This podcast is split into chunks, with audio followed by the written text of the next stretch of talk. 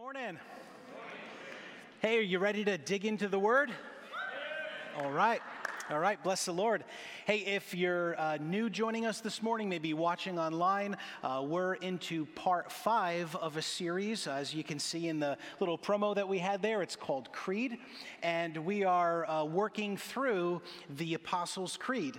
Uh, and, and as we uh, have looked at over the last bunch of weeks, we have been uh, looking to understand a, a creed is a statement of what we believe. Uh, and this uh, Apostles' Creed that comes down to us from, uh, you, you, know, it's literally the Apostles' teaching. It was from the earliest of the Christian faith passed along to us over the generations. It speaks to what are the core essential things that we ought to be holding on to with both hands as believers, as followers of Christ. And, uh, you know, in, in, the Word, it's got a lot to say about what we believe, it's got a lot to say about our doctrine. Uh, doctrine is just another word for the beliefs that we hold, the teachings that we hold to. Uh, this week, I want to look at 1 Timothy 4, verses 15 and 16. It says, Be diligent in these matters. Give yourself wholly to them so that everyone may see your progress. Notice in verse 16, watch your life and your doctrine closely. Persevere in them, because if you do, you will save both yourselves and your hearers. Watch your life and your doctrine closely. Our, our doctrine, what we believe, what we say we believe, and our lives, uh, the, those two areas uh, intermingle and they should reflect each other. Uh, our lives should re- reflect what we believe, and what we believe should be reflected in our life. And uh, in, our uh, small groups, because we've made this a, a, a, spiritual focus season for us, we've been going through uh, our beloved Pastor Walt's book, Living the Apostles' Creed. And so it's just a treasure trove diving deep on all of these topics that we look at here. And so, just for anybody who, uh, for whatever reason, uh, you missed God's will and you're not in a growth group, I'm just kidding, that was a joke. Sort of, no. uh, you can still get the book and you can follow along because each week we'll be working through the book and uh, or we'll be you know hitting the topic that the book covers and then you could almost work it devotionally as you go through over the week here so when we look at the apostles creed there's 12 uh, different statements. Uh, they're called articles. 12 different articles uh, that, that again represent just a treasure trove of scriptural truth foundational understanding for us. Uh, the first one when we kicked off we looked at i believe in god the father maker of heaven and earth god is creator. Uh, and then the articles 2 through 7 all specifically speak about Jesus Christ. And so uh, we're on Article 5. So we're still uh, boring down, looking at uh, the Lord Jesus Christ. Last week, we looked at the fact that he suffered under Pontius Pilate, he was crucified, died, and was buried. Now, this week, it's really kind of a part two uh, to that message from last week. Uh, normally, during Passion Week, resurrection season, we have Good, Good Friday and we have Resurrection Sunday morning. It's all kind of rolled in, you know, to, uh, you, you, know, one, one season there. Uh, but there's, there's so much that we want to look at and, and address uh, that's laid out for us here in the Apostles' Creed. That last week, as we looked at the cross, this week we're going to be looking at the resurrection. Now, that is uh, usually uh, uh an Easter Sunday, a Resurrection Sunday message that's, you know, kind of a, a shout, proclaim, get excited, and I sure hope that we're excited, and I sure hope that we get excited over it. But I, I want to do uh, this morning uh, as more of a teaching than a preaching, and we, we're going to look at the resurrection in light of what happened between the cross and the resurrection. You know, the ancient creed of the church uh, uh, Christ has died, Christ has risen, Christ will come again. But when we go through and we look at some of the detail of what happened, we see after the cross, after he died, after he was buried, he descended into hell. And the third day, he rose again from the dead. So that's what we're going to dig on into. So, yeah, we usually don't preach on hell on Resurrection Sunday morning, right? A lot of times we're, we're focusing on the resurrection, but this is something that we do need to address, we need to look at. And I would say in our modern culture, especially, we need to make sure that some things are really clear in our understanding. And so last week I, I looked at what, what I called creed certainties creed truths, things that are certain. And I want to look at some more this week in light of this portion that we're looking at. So, again, our statement this week, the article this week, he descended into hell. The third day, he rose again from the dead. Amen? Amen. All right, so let's look at creed certainty number one. Hell is not a metaphor, but in fact, it is a real place. Amen. That's not something that's pleasant to talk about. It is something that is uh, being more and more moved away from in our postmodern world you know, uh, to, to say that hell is not real, to say it's just metaphorical. But when we look at what Jesus says, when we look at what the apostles say, when we look very clearly at the Word of God, uh, it, hell is not being referred to as a metaphor. It is being referred to as a real place, and it's intricate to the understanding of the gospel message. So let's, let's unpack this a little bit. What do we mean by hell? Well, uh, in Hebrew, in the Old Testament, uh, the word that we see is the word Sheol. And uh, it's basically the place where the departed dead go. Uh, we see in the New Testament, there's a little more revelation, there's a little more understanding. And actually, just to, to comment there, there's tons of areas in Scripture as God unfolds, as God uh, continues to reveal certain topics, certain understandings. We see that in the Old Testament, they had a limited picture and then God uh, unfolds and makes things clearer and clearer as things go by. Like, for instance, the whole idea of the Gentile church that was a mystery hidden in Christ. That was, although it was there in seed form, we look back on it and we say, oh, yeah, uh, all the nations of the earth will be blessed. Right, I see it there. And oh, here's another reference to the whole world being touched because of Jesus and, and people being saved. But it was this thing that was hidden until it was unfolded in the New Testament. And so, this Old Testament understanding uh, of hell is just simply Sheol, uh, where the departed dead go. In the New Testament, there's two main words. The first one is Hades. Uh, that's the generic term for the abode of the dead. Uh, and again, the understanding scripturally uh, at this time, when Christ walked the earth, the intermediary place between death, resurrection, and judgment. Hades was uh, referenced in the Bible as the place for departed spirits. It was referenced as the grave, uh, and also as the place where the wicked dead are punished. So that's the one word in Greek in the New Testament. The second word, Gehenna, uh, which uh, is whenever this is referenced, it's entirely looked at in a very uh, it's, it's a hellfire brimstone kind of picture when making reference to hell uh, in Israel, there was a place called the Valley of Hinnom, and this valley became a place that was known for just horrible stuff. Uh, in the Old Testament, the, the pagan god Molech was worshiped uh, in, in this valley where children were sacrificed. So, just really ug- ugly, demonic stuff was going on. Then it was a place where they would take the dead and burn the bodies. So it literally became a place where the fire didn't go out, where the worm didn't die. These are all pictures that we get. And then uh, by the time we get to the time of Jesus, it was a, a garbage dump.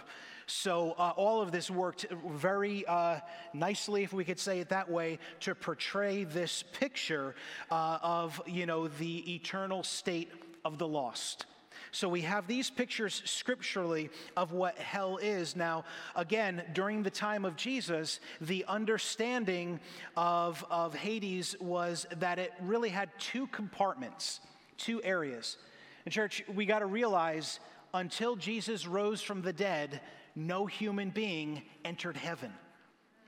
No human being could be in God's presence for eternity. And so uh, the, there was this understanding that's laid out in Scripture that, that uh, the Sheol, Hades, uh, that there was a place for the righteous dead where they would be awaiting the promise of the Messiah. And then there would be the place where the wicked dead would be punished. And again, let's pick up, let's look at Luke 16, and we'll see this laid out 16 verses 19 uh, through 26. It says, There was a rich man who was dressed in purple and fine linen and lived in luxury every day. At his gate was laid a beggar named Lazarus, covered with sores and longing to eat what fell from the rich man's table.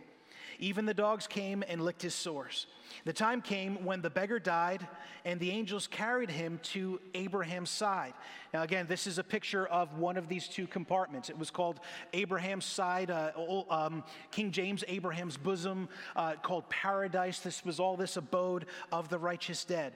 It said that uh, also the rich man died and was buried. In verse 23, in Hades, where he was in torment, he looked up and he saw Abraham far away with Lazarus by his side. So he called to him, Father Abraham, have pity on me and send Lazarus to dip the tip of his finger in water and cool my tongue, because I am in agony in this fire. But Abraham replied, Son, remember that in your lifetime you received your good things while Lazarus received bad things. But now he is comforted here, and you are in agony. And beside all this, between us and you, this is interesting, a great chasm has been set in place so that those who want to go from here to you cannot, uh, nor can anyone cross over from there to us. So we have this picture. There is no entrance into heaven yet, but there's these, these two separate areas. Now, understand, Jesus would talk in parables and Jesus would tell stories. I don't know that Lazarus and the rich man, they might have been real people, but how many understand the term historical fiction? Right? The history is real and accurate, and you're telling a story in the context of this real history. That's what Jesus is doing here. Hell is a real place, it's a real abode.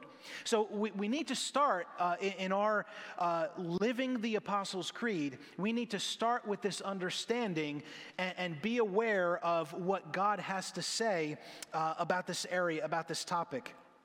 Especially in light of the fact that there are so many, there are preachers, you know, I think back to this verse in Timothy that we opened up with. You know, we, we, we need to give care when we speak the word you know, those that preach, those that teach, really each of us speaking the word to each other. We need to be sober in what we're saying, and we want to uh, be careful of our doctrine and of our lifestyle, because if we are, it'll save us and it'll save those that hear, those that are influenced by what we say here. So, in a world that wants to explain hell away, why would the world want to do that? Well, it, it, it waters down the gospel. It, it, waters down the expectations. It, it waters down the, the choices that are set before us. But how many know, you, you know, from God's perspective, said this last week, it's not about how politically correct can we be. It's about how much can we in love proclaim the truth that God loves us and that there is a heaven to gain and there's forgiveness for our sins, and Jesus did this for us. You know, I, have heard over the years people would say, How can a loving God send people to hell? But we know, even in what we already looked at here in these last couple of weeks, that's, what's, that, that's not what's going on here. People are on their way to hell. And a loving God sent out a rescue to us in Jesus Christ so that none of us have to be there. Amen? Big Big difference between those two. That's not just semantics. That's, that, that's the picture here. And, and so what we see God, God lays out in Scripture. I'm sorry, give me a. Oh, yeah. Why, why is there a hell? Hell doesn't exist for humanity. Hell exists for the devil and his angels, it says in Scripture. But with sin mingled into the human race, God lets us know. See, God reveals who He is to us in the Bible. That, that's the starting point, not for us to say, I think I'll try to decide who God is. Right? We can't do that. And so, so God reveals it in the Word of God.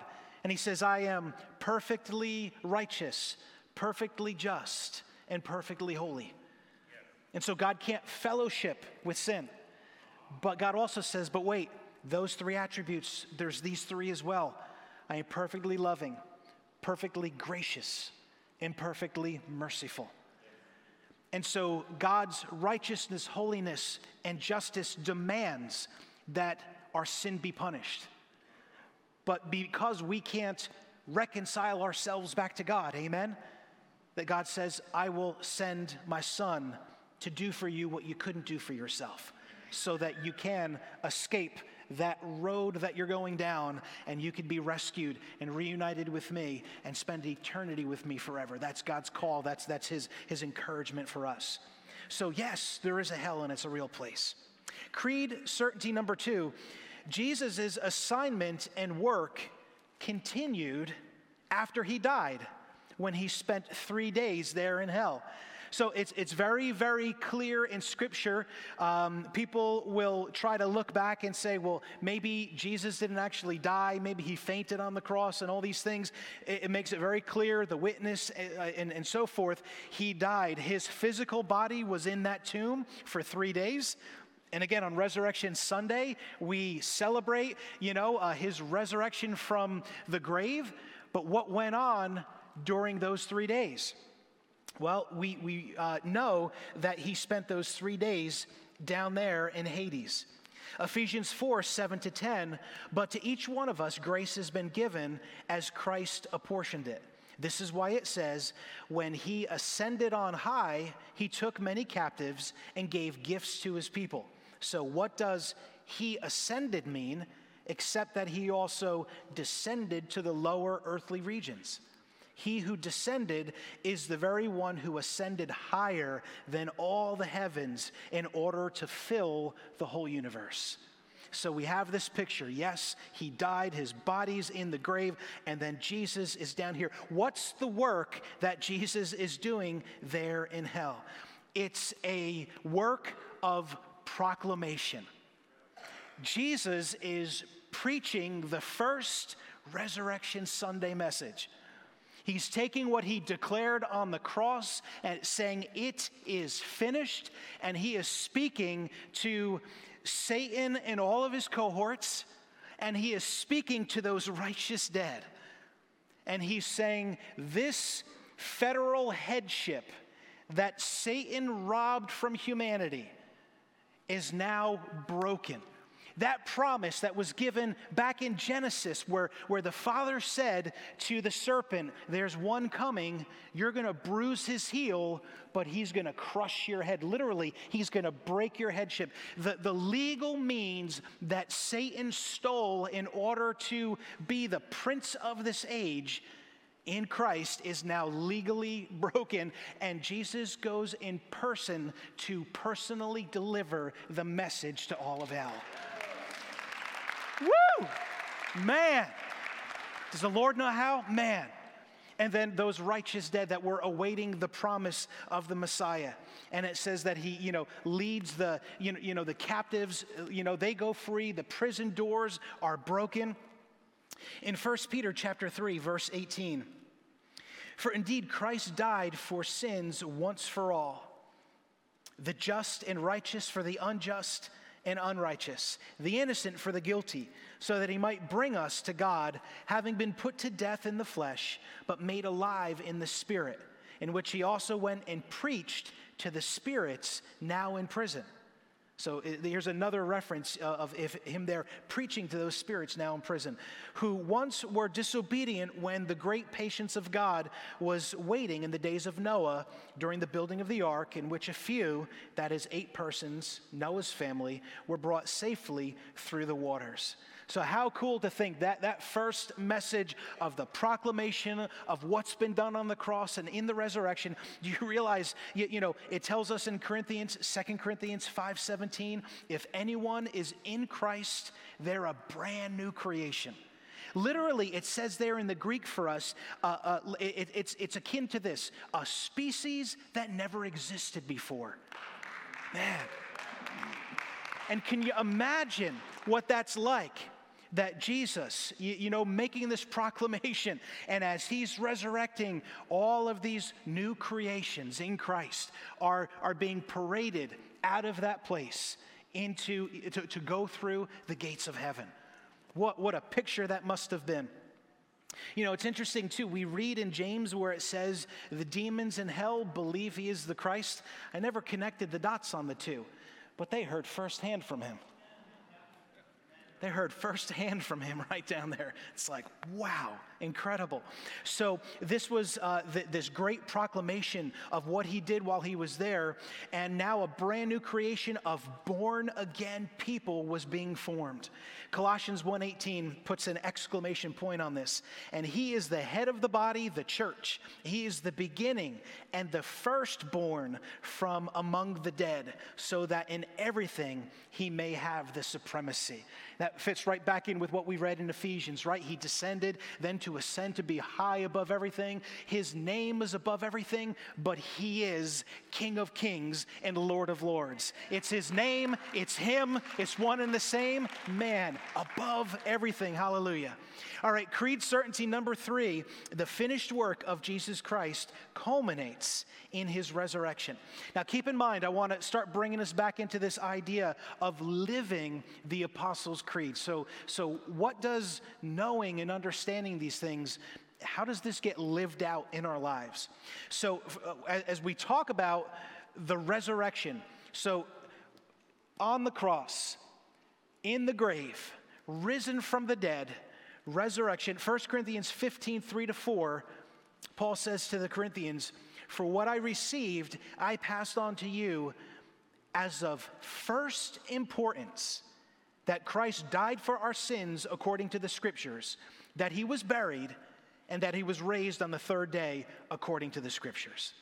Of first importance. Man, that we never let go of that, that, that, that never becomes just stuff we know in the background, but that becomes lived out, worked out in our daily lives. 1 Peter 1 3, praise be to the God and Father of our Lord Jesus Christ in His great mercy, He has given us new birth into a living hope through the resurrection of Jesus Christ from the dead. By the way, that's our memory verse for the week. If you've been following along and taking that challenge to memorize Scripture each week, what a great one to memorize here. That, that uh, in His great mercy, He's given us new birth into a living hope through the resurrection of Jesus Christ from the dead. So, church, we know the resurrection confirms that Jesus is the Christ, that he is the Son of God. It is the ultimate confirmation. And, and it shows that everything he claimed, everything that he declared, everything that he said was true, that those things, in fact, are true.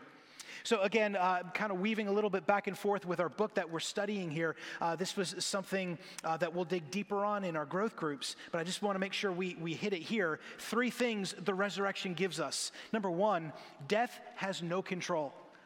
So, again, talking about living the Apostles' Creed. As Christians, as believers, we ought not be afraid of death. Right? Oh, oh, oh, death, where is your victory? Oh, grave, where's your victory? Death, where is your sting?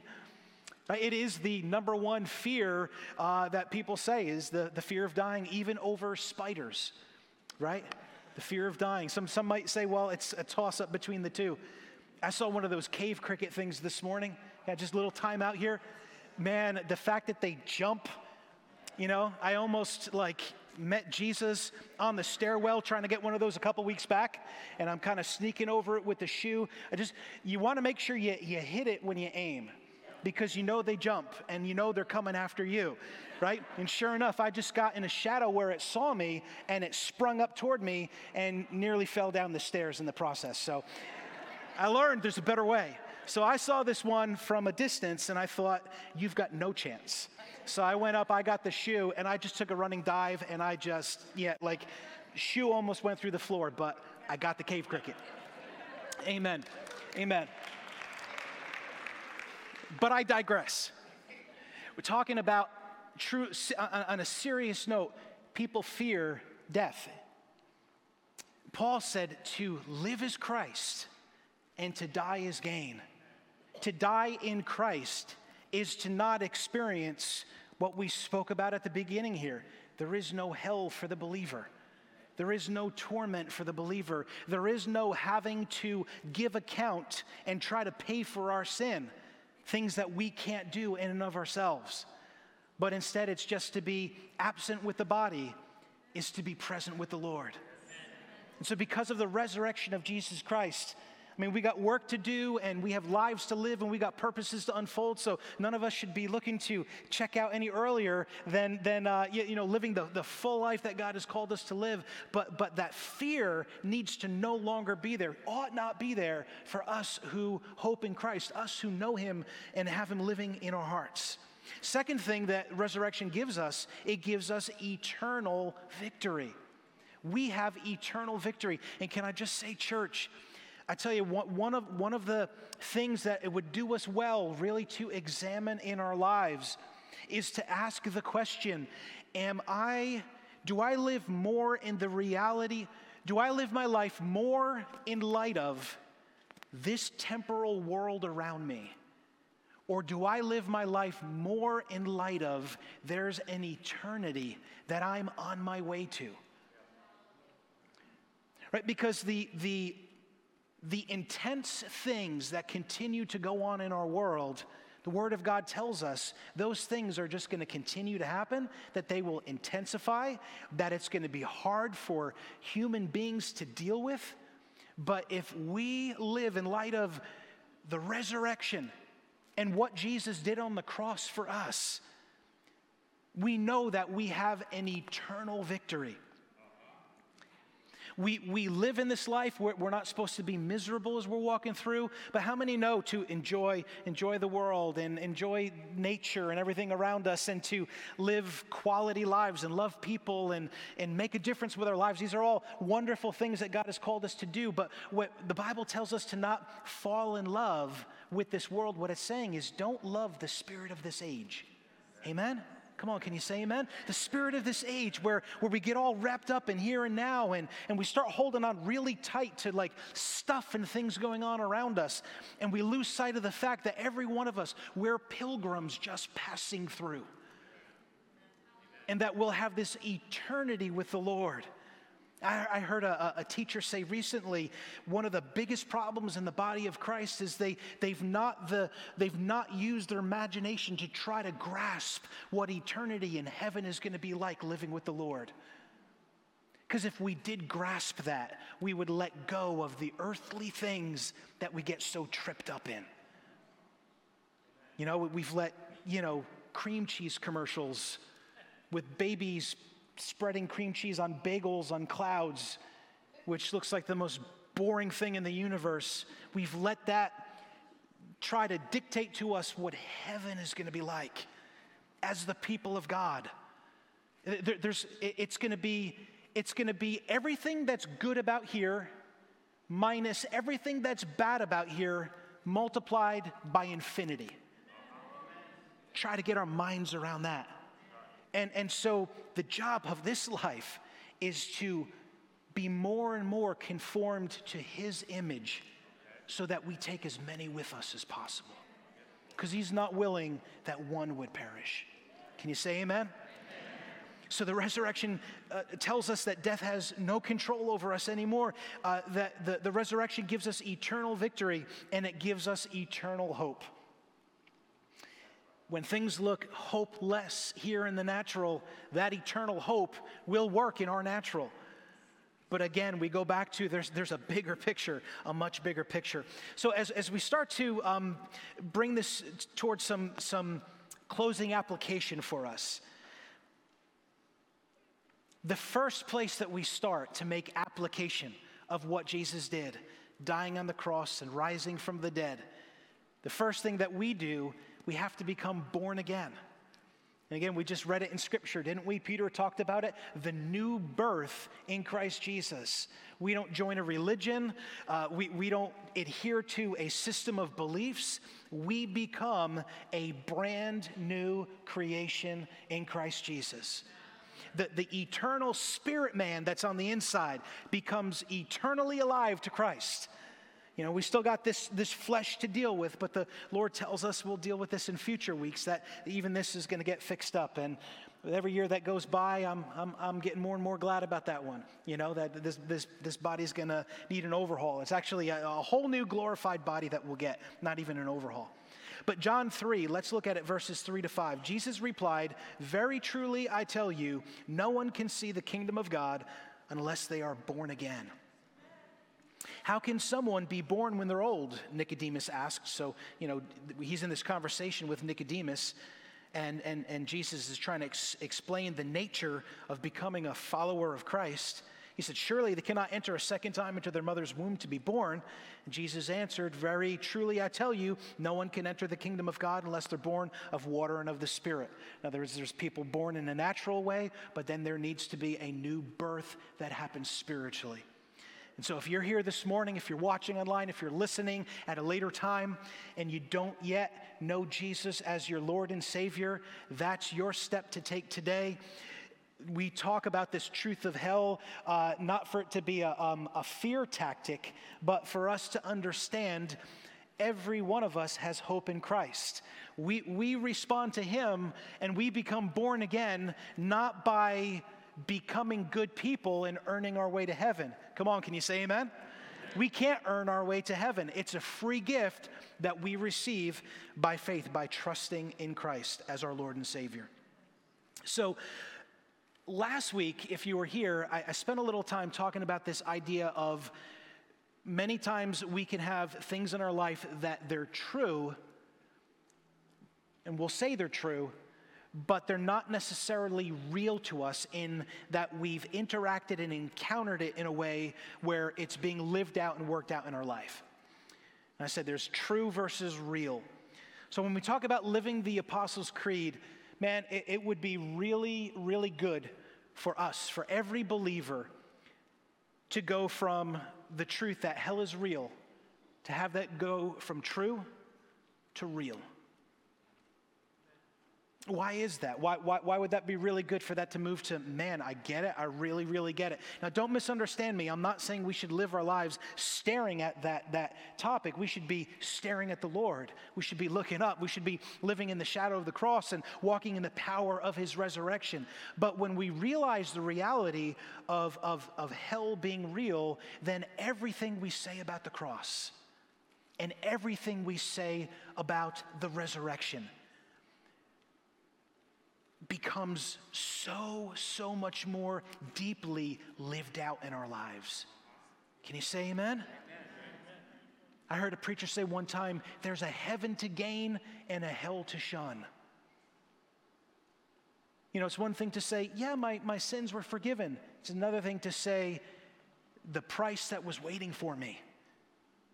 And, and, and, and have as, as, as real an understanding as we can what, what does it do for our reverence and awe for Almighty God, who is perfectly holy, when we recognize that this is real, right?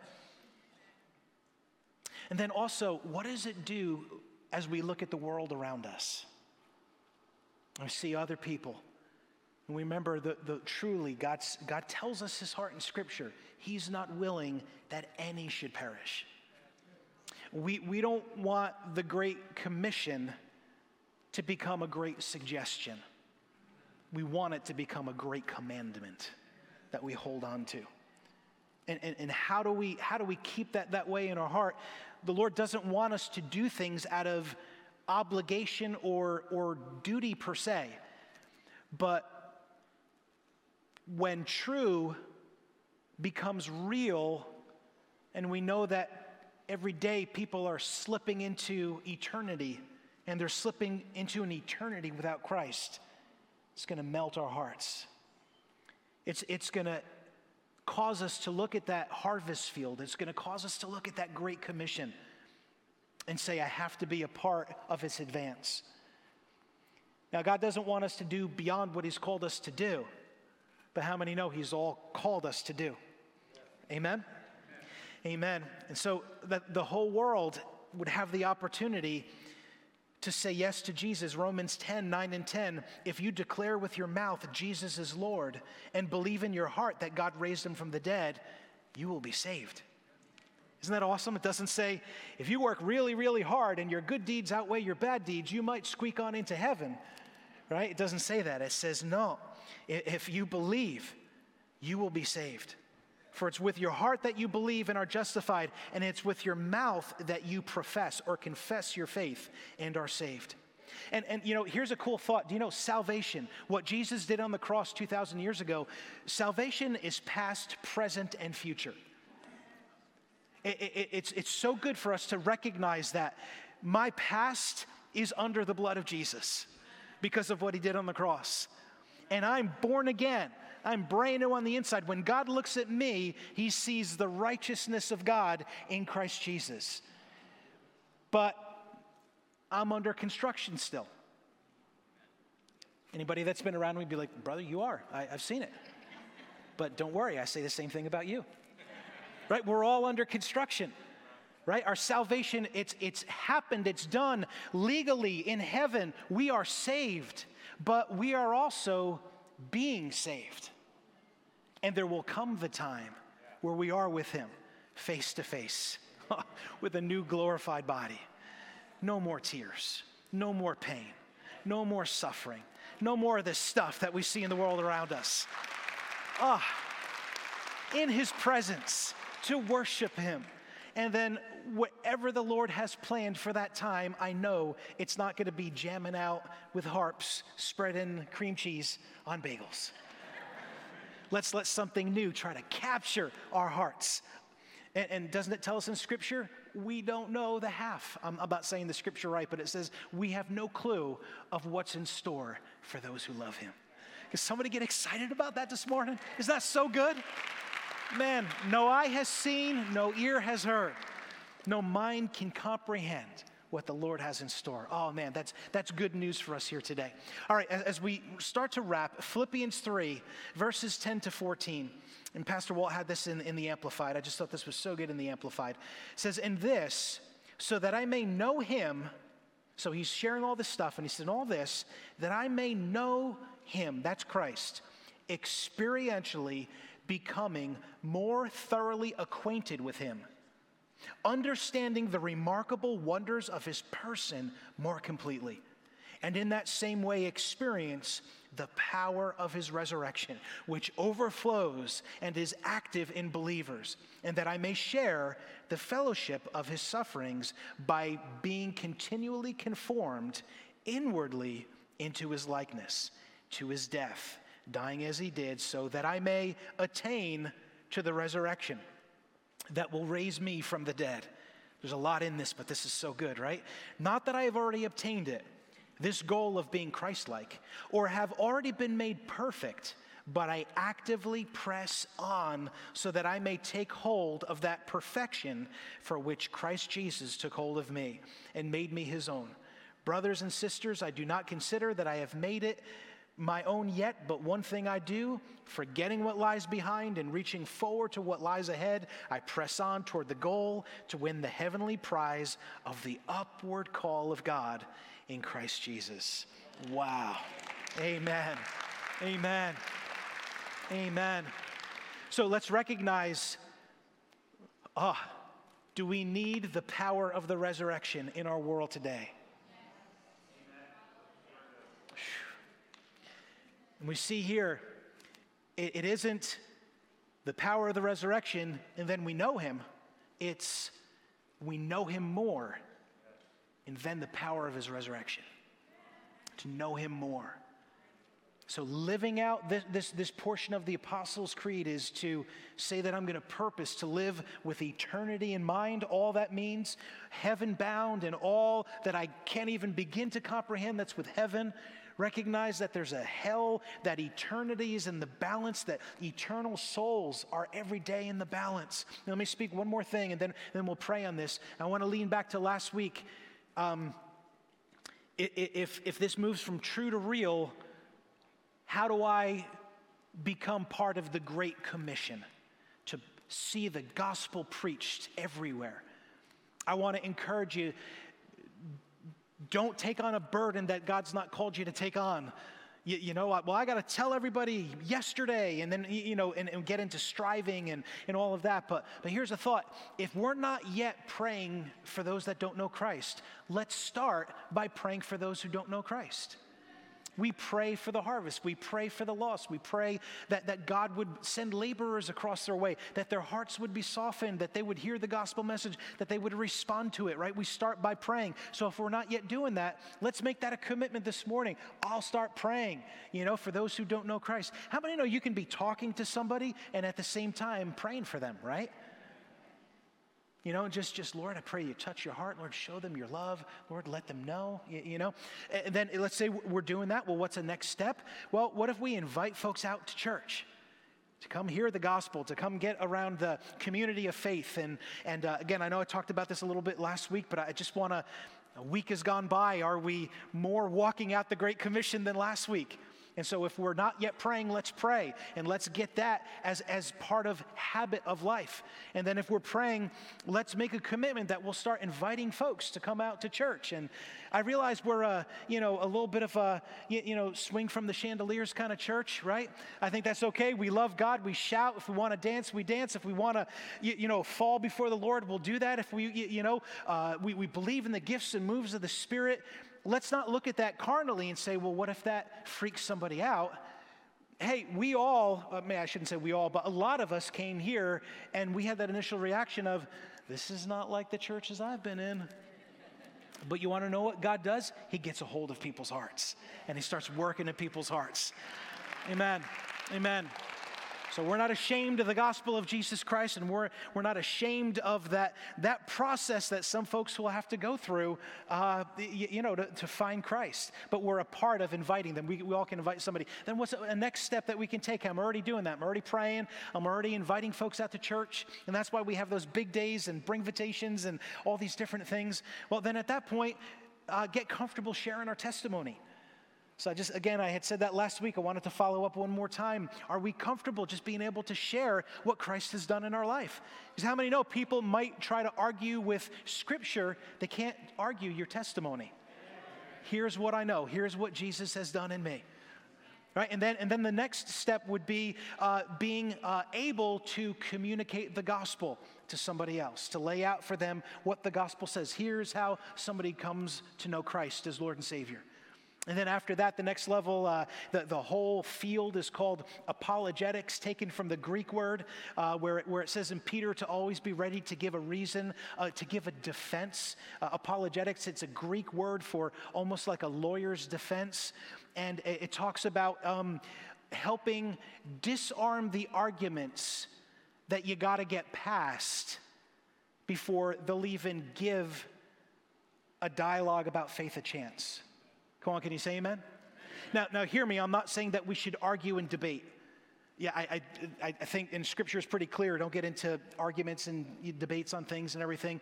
Um, but what we can do is engage discussions where the world and the fallen world system and strategies of the enemy have built strongholds around people where they're not even willing to give place to the gospel.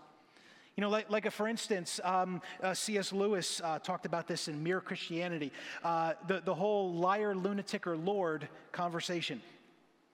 So if we've had somebody who said to us, oh, well, don't, hey, politically correct, um, I'm with the times, you believe what you believe, you know, Jesus, I'm sure, just a very nice guy, just a nice teacher, you know.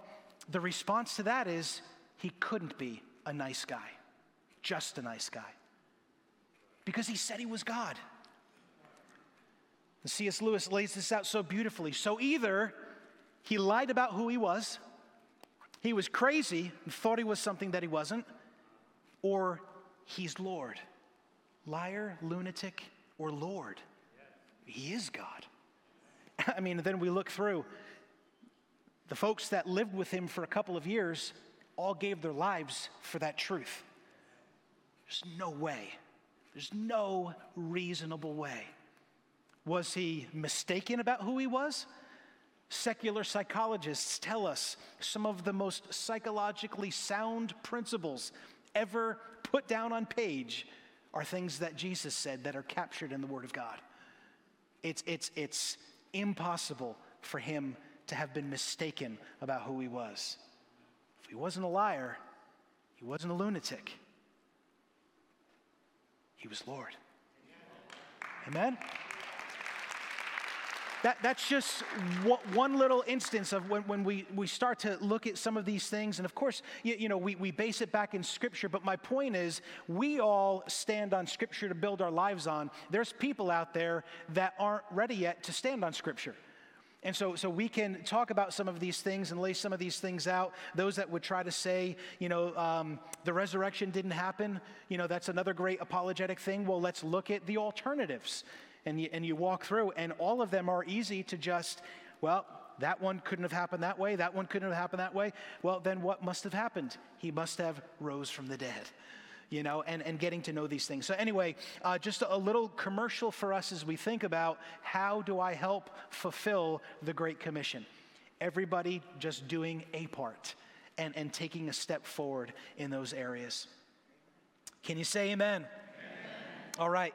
As we close today, I just want to simply close with this. Um, could we close our eyes and bow our heads? And as we, all these things that we looked at here the response to his cross, his death and burial and resurrection is to say yes to him as Lord and Savior and then to live knowing him, to live in relationship with him, to grow in being conformed to his image. And so I just want to invite us, and, and we're all in different places here today.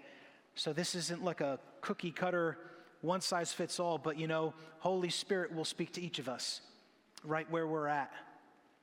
And I just want to get real practical. I, I, um, I'm asking the Lord, Lord, how can it be next week and the week after and the week after we could say, I'm growing in my walk with Christ?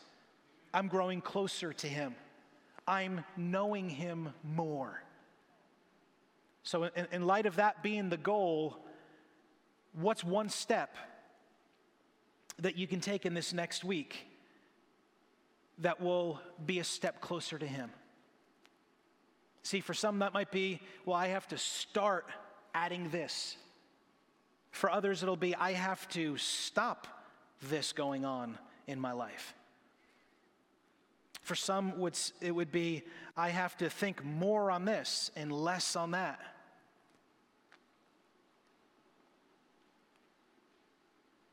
So, Holy Spirit, we just ask here this morning that you would speak to every heart.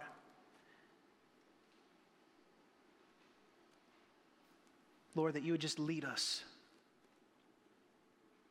Just show us in our own lives how we can live closer, closer to you.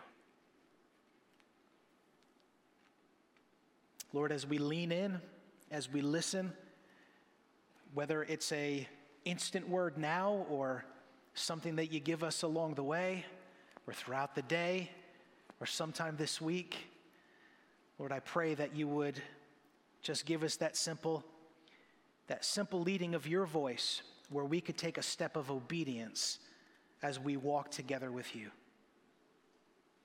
We thank you for what you did on the cross. And just around, around the room, again, uh, watching or listening today, if there's anybody who does not yet know Jesus Christ as your Lord and Savior, I'm going to pray out a prayer of salvation, a prayer of invitation. And if you don't know Him and, and you want to know Him, then I just, in, in your own heart, in your own way, just to say, Lord, this is me. Yes, this is my prayer. I receive this. I'm praying this out as well. Just, just, just you, you engage this prayer. And so, Lord Jesus, we thank you so much for the work that you did on the cross. We acknowledge that you are the Son of God. We, we acknowledge that you did die on the cross for our sin, for the sin of all the world. We recognize, Jesus, that, that we need forgiveness, that we need our sin forgiven, and we ask you to forgive and wash away all of our sin. And we ask you to be Lord and Savior of our lives. And we pray by your grace, help us to walk with you each day as you live in our hearts, as you make us brand new here now. Lord, that's our prayer all around this place, listening within the sound of my voice. Those who, who have yet to know Jesus as Lord, saying yes to you today, calling you Lord, calling you Savior, Savior, confessing you, renouncing sin. In Jesus' name.